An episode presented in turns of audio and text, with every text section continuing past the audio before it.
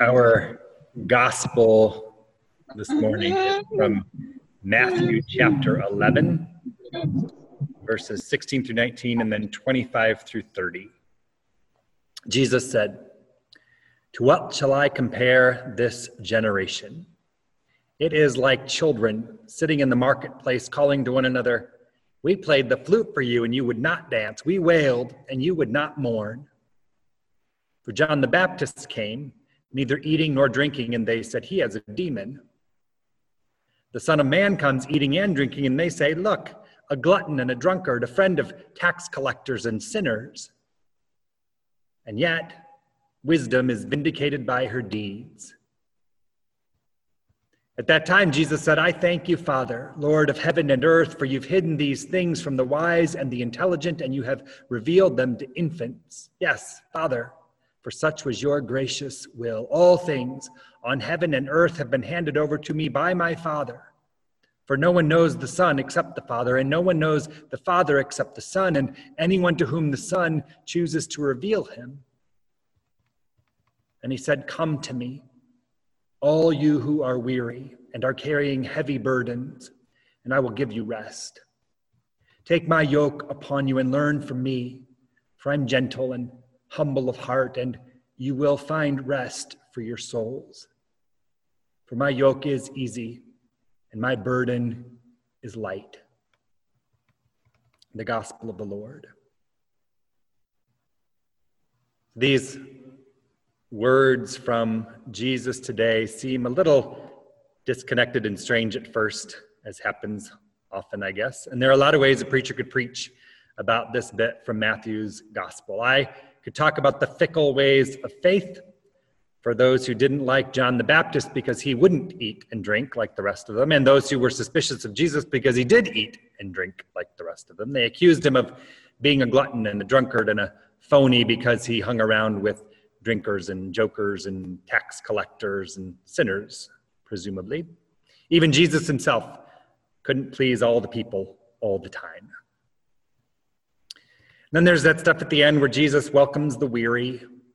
Come to me, all you who are carrying heavy burdens. Take my yoke upon you. Learn from me. I'm gentle. I'm humble of heart. You'll find rest for your souls. My yoke is easy. My burden is light.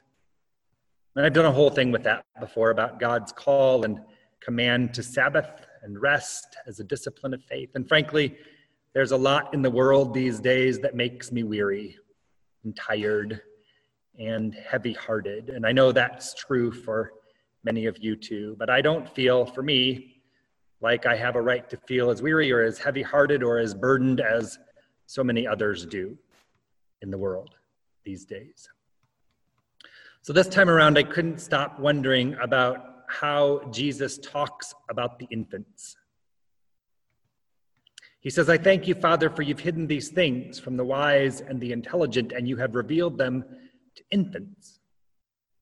God has hidden something very important from the wise and the intelligent, and by God's strange, gracious, holy will, these important things have instead been revealed to the likes of infants, Jesus says.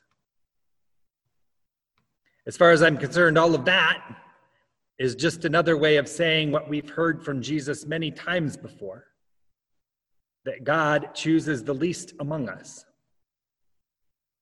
The weak, the needy, the humble, the small, the last.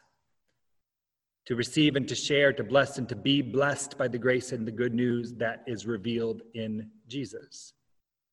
And all that means Jesus really wasn't only talking about infants, literally, it means infants was just one way of suggesting, another way of saying, once again, that the least of these, the last, not the first, the powerless, not the powerful, are the ones in the world for whom God's good news comes first and foremost and can be received most loudly and clearly and purely and faithfully.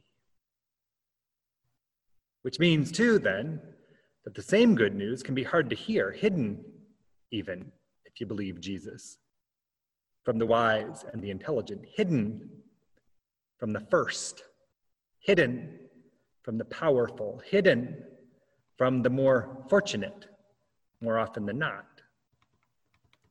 which means, I think, many of us, myself included, are missing more than we realize. We're missing more than we'd like to. We're missing more than God would hope for us when it comes to wrapping our heads and our hearts around the fullness of God's grace and good news for the sake of the world because our wisdom and intelligence, our status and privilege, to use the buzzword of the day, and the abundance and wealth that go along with that hide the fullness of God's good news from us a lot of the time. To try to show you what I mean, I cobbled together some passages from Scripture, the meaning of which might be hidden from those of us who live in a more safe, more stable reality compared to so many others around the world. Passages that speak differently to the proverbial infants of the world than they do to the wise and intelligent ones to whom Jesus refers. Easiest one, one you've heard me talk about in other ways in places, I think, comes from the Exodus story and the Israelites released from slavery in Egypt.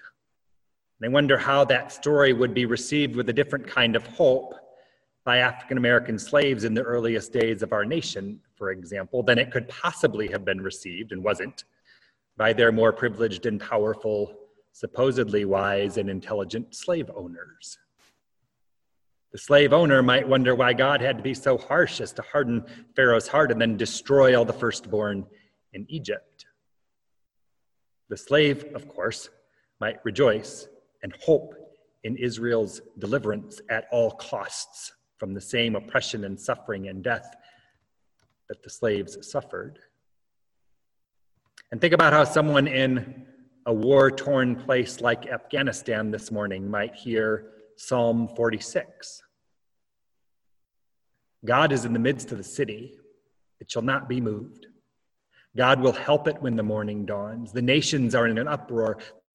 The kingdoms totter. He utters his voice, and the earth melts. The Lord of hosts is with us. The God of Jacob is our refuge. It must come with a measure of hope, or maybe even some measure of impatience and frustration that I can only guess about.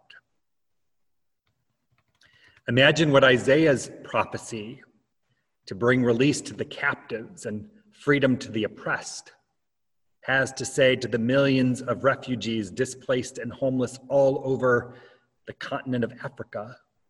Imagine what those same promises of release and freedom would mean to a young girl being controlled and trafficked right here in our own neck of the woods.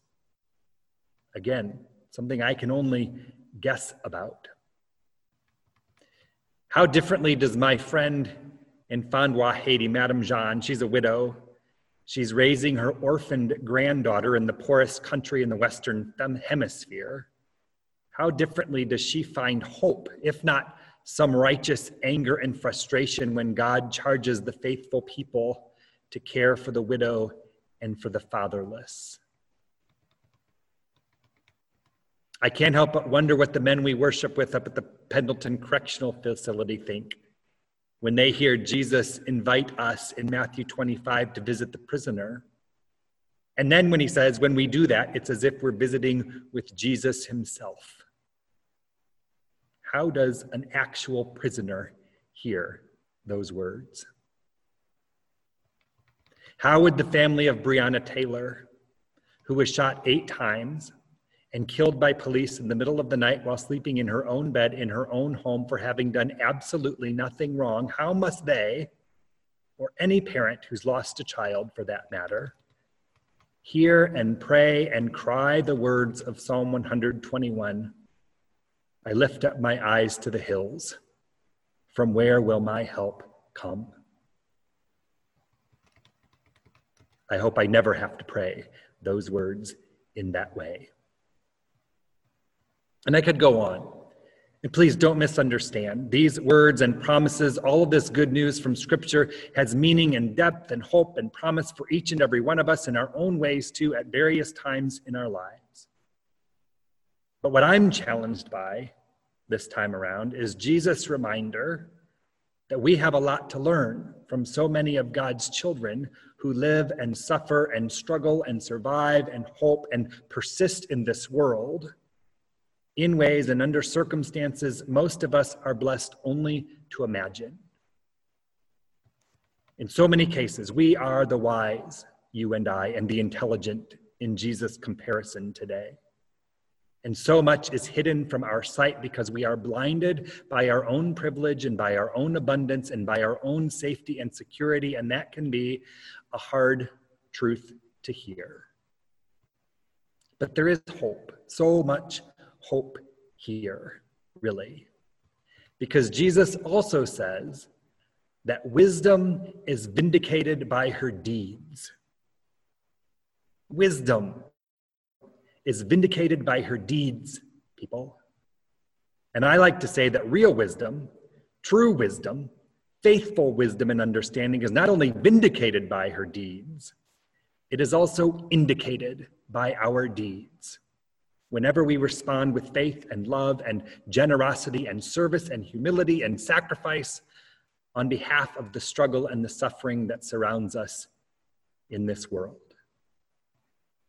If we use our holy imagination, you and me, the wise and the intelligent, if we believe that, if we could read our Bibles, if we could hear God's good news from the perspective of the last and the least out there around us, and then respond to what we know with a greater measure of the grace that is already ours, if we could use the wisdom and the intellect, the power and the privilege with which we have been blessed, our own eyes will be opened. Our own hearts will be set free. Our own hope will be stoked for the benefit of the world around us so that the last will be first, so that the oppressed will go free, so that the lost will be found and the blind will see and the lonely will find comfort and the hungry will be filled and all of God's children, all of God's children will find rest and peace and hope and new life together under the loving yoke of God's grace and mercy and joy and justice in Jesus Christ our Lord. Amen.